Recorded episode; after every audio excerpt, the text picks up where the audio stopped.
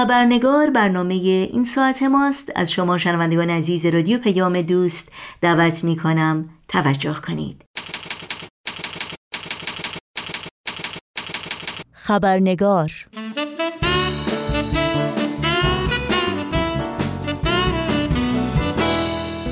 و ما واکنش ها به کمپین هشتگ داستان ما یکیست و پوشش اهداف اون در خبرگزاری های بین المللی فارسی زبان و غیر فارسی زبان، در شبکه‌های اجتماعی به خصوص در توییتر و همچنین در میان صاحب نظران، پژوهشگران، شخصیت‌های شناخته شده سیاسی، اجتماعی و فرهنگی در سطح جهانی بسیار گسترده بودند.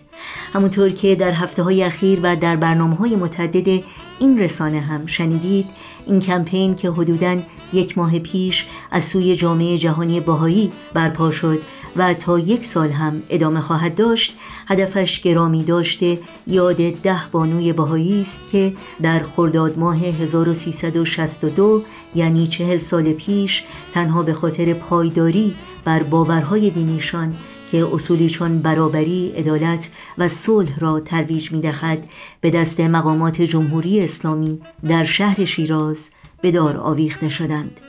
دیگر هدف این کمپین ارج نهادن خدمات بانوان ایرانی بیشماری است که در طی دهه‌های گذشته در راستای ارتقا و تحقق همان اصول با همان روحیه فداکاری تلاش کردند، تلاشی که تا به امروز ادامه دارد. به قول ایقان شهیدی، پژوهشگر تاریخ اندیشه در دانشگاه کمبریج، همه جنایت‌های ممکن را همچون همیشه انجام دادند، بی‌دلیل بازداشت و شکنجه کردند، تلاش برای اعتراف گیری کردند، اعدام کردند، جسدها را پس ندادند، مخفیانه به خاک سپردند و مزارهایشان را خراب کردند. داستان جنایت آنان و داستان تلاش برای ایجاد ایرانی آباد ادامه دارد. داستان ما یکیست.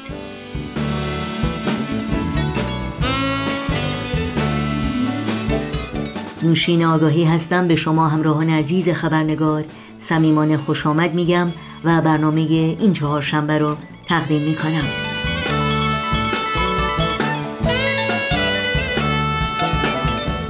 در خبرنگار این هفته، واکنش‌های پاره‌ای از شخصیت‌های برجسته ایرانی رو در رابطه با کمپین هشتگ داستان ما یکیست با شما سهیم خواهیم شد.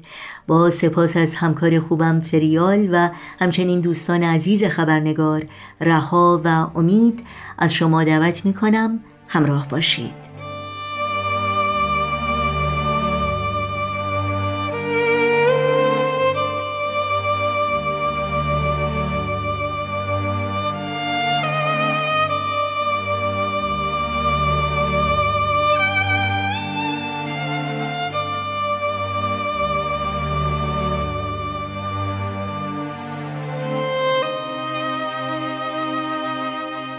آرش صادقی، زندانی سیاسی، فعال مدنی و فعال حقوق بشر.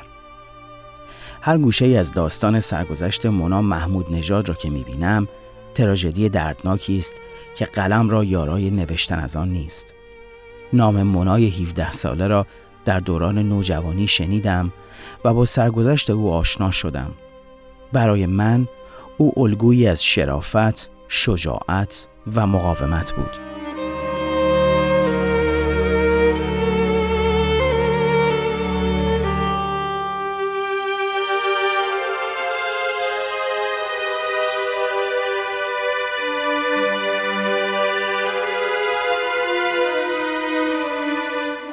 نرگس محمدی، روزنامه‌نگار، فعال حقوق بشر و زندانی سیاسی. اعدام زنان بهائی در سال شصت و دو تجسم تصویر و افشای ماهیت حکومت استبدادی زنستیز دینی بود. ابلاغ نامه دادستان کل وقت سال هشتاد و هفت، دری نجف‌آبادی در سلول‌های انفرادی بند دویست و نه وزارت اطلاعات به مهوش شهریاری و فریبا کمال‌آبادی. تشکیلات بهائی تعطیل می‌شود. حکومت جمهوری اسلامی حقوق شهروندی بهائیان را تضمین می‌کند. نتیجه: تشکیلات تعطیل اعلام شد، اما حقوق شهروندی بهائیان با شدت بیشتری تضعیف و سرکوب شد. سه واژه واقعه بیست و هشت خرداد شصت و دو، اعدام زنان بهائی، تجسم تصویر و افشاگر ماهیت واقعی حکومت استبدادی زن ستیز دینی بود. یکی از آنان دختری شانزده ساله ای بود. هر بار او را به همراه نه زن دیگر در مسیر و صف اعدام تصور می کنم. یاد صحنه ای از صف یهودیان به سوی اتاق گاز آشویتس می افتم. از دریچه نگاه یک انسان بیپناه، بیگناه و بی صدا که با نظم و رعایت آنچه دیگر نیازی به اطاعت از آن وجود ندارد به سوی جوخه اعدام می رود، هیچ چیز نمی توان یافت. نه عدالت، نه انسانیت، نه خدا. در تلاش برای درک تحمل ناپذیری شدت بیپناهی هولانگیز و ناگزیری مطلق و خلأ تا بی نهایت، صدای هانس یونس را می توان شنید. صدای هانس یونس را می توان شنید. خدا چگونه آشویتس را تاب آورد؟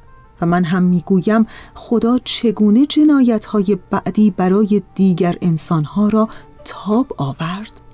سال هزار و سیصد و هشتاد و هفت، زمانی که حبس هیئت مدیره جامعه بهائیان ایران برای دو سال و نیم در سلول‌های انفرادی بند دویست و نه وزارت اطلاعات همراه با شدیدترین فشارهای روحی و روانی و شکنجه جسمی رقم می‌خورد و هدف بازجویان تاب دادن هفت جسد بهائی بود، نامه‌ای از سوی دادستان کل وقت آقای دری نجف‌آبادی به همبندی‌هایم خانم‌ها مهوش شهریاری و فریبا کمال‌آبادی ابلاغ شد که تصریح شده بود تشکیلات بهائی تعطیل می شود و حکومت جمهوری اسلامی حقوق شهروندی بهائیان را تضمین خواهد کرد.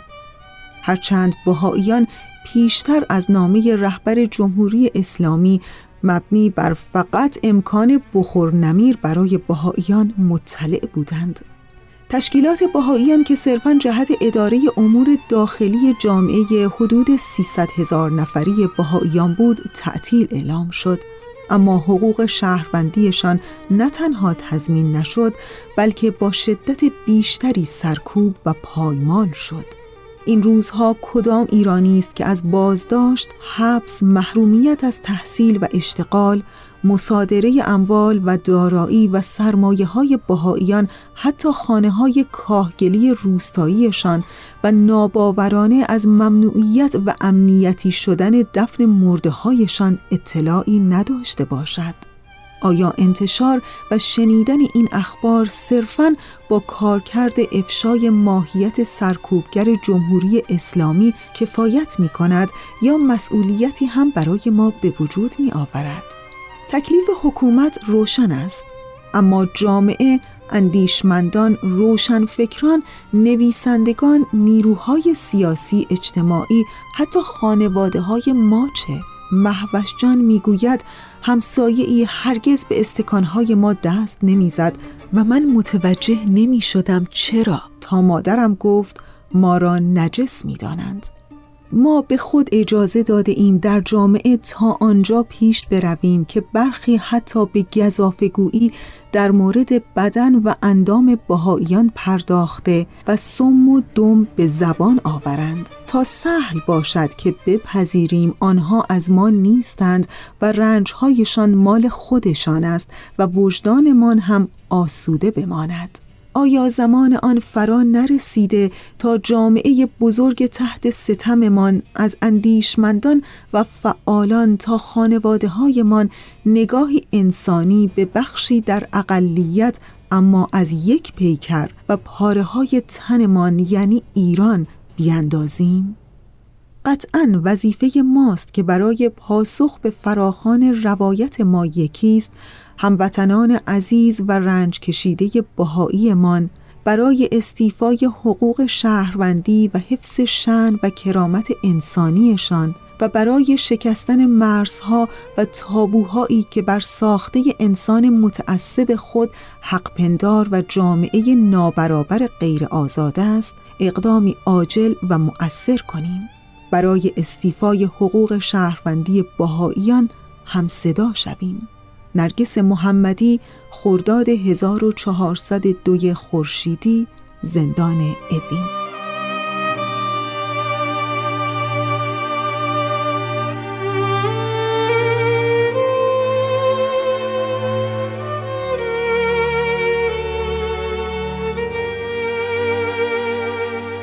منصوره حسینی یگانه، روزنامه‌نگار و فعال حقوق زنان. ده زن بهایی را در چنین روزی در شیراز اعدام کردند. جرمشان دینشان بود. از زن خانه‌دار تا مادر، تا پرستار، تا دختر جوان هفده ساله در بین آنها بود. این داغ بر دل سرد نمی شود، چرا که داستان ما یکیست.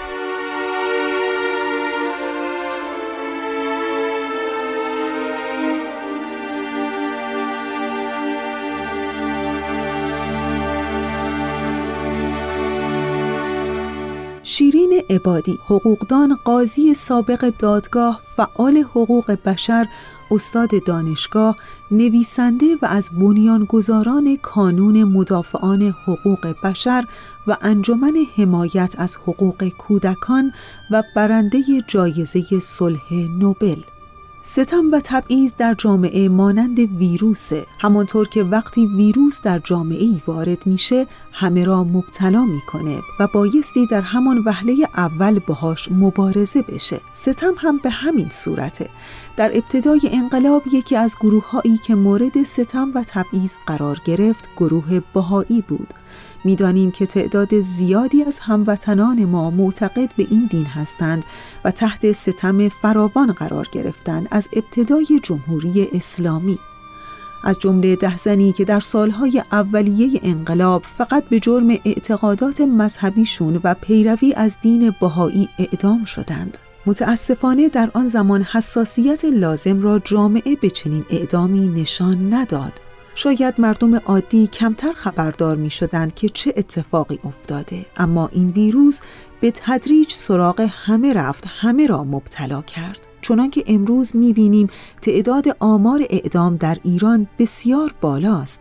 بعد از چین ما دومین کشور از حیث اعدام هستیم و بالاترین کشور از حیث سرانه اعدام.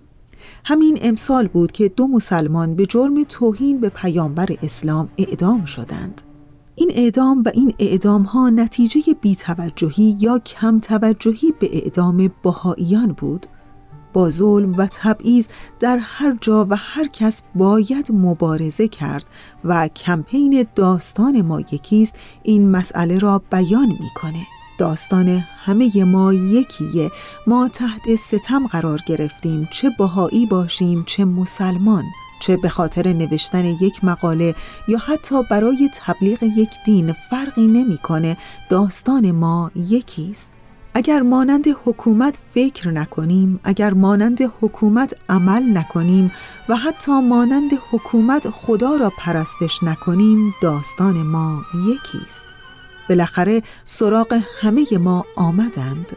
بنابراین رهایی از این شرایط یک شرط داره و فقط یک حالت: همه با هم متحد علیه ستم مبارزه می‌کنیم.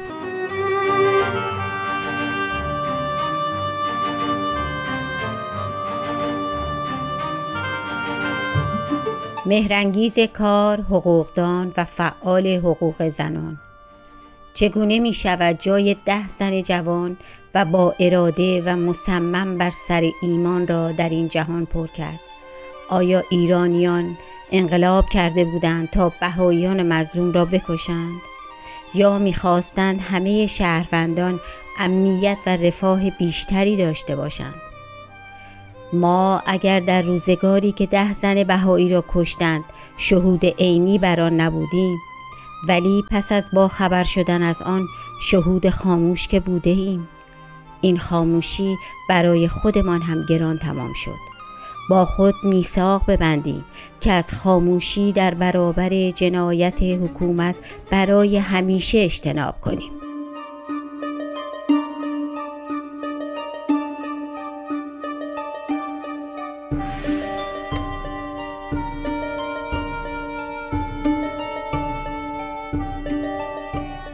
تورج عطابکی، پژوهشگر ارشد در پژوهشکده تاریخ اجتماعی و استاد کرسی تاریخ اجتماعی خاورمیانه و آسیای مرکزی در دانشگاه لیدن هلند. صدای دادخواهی بهائیان باشیم.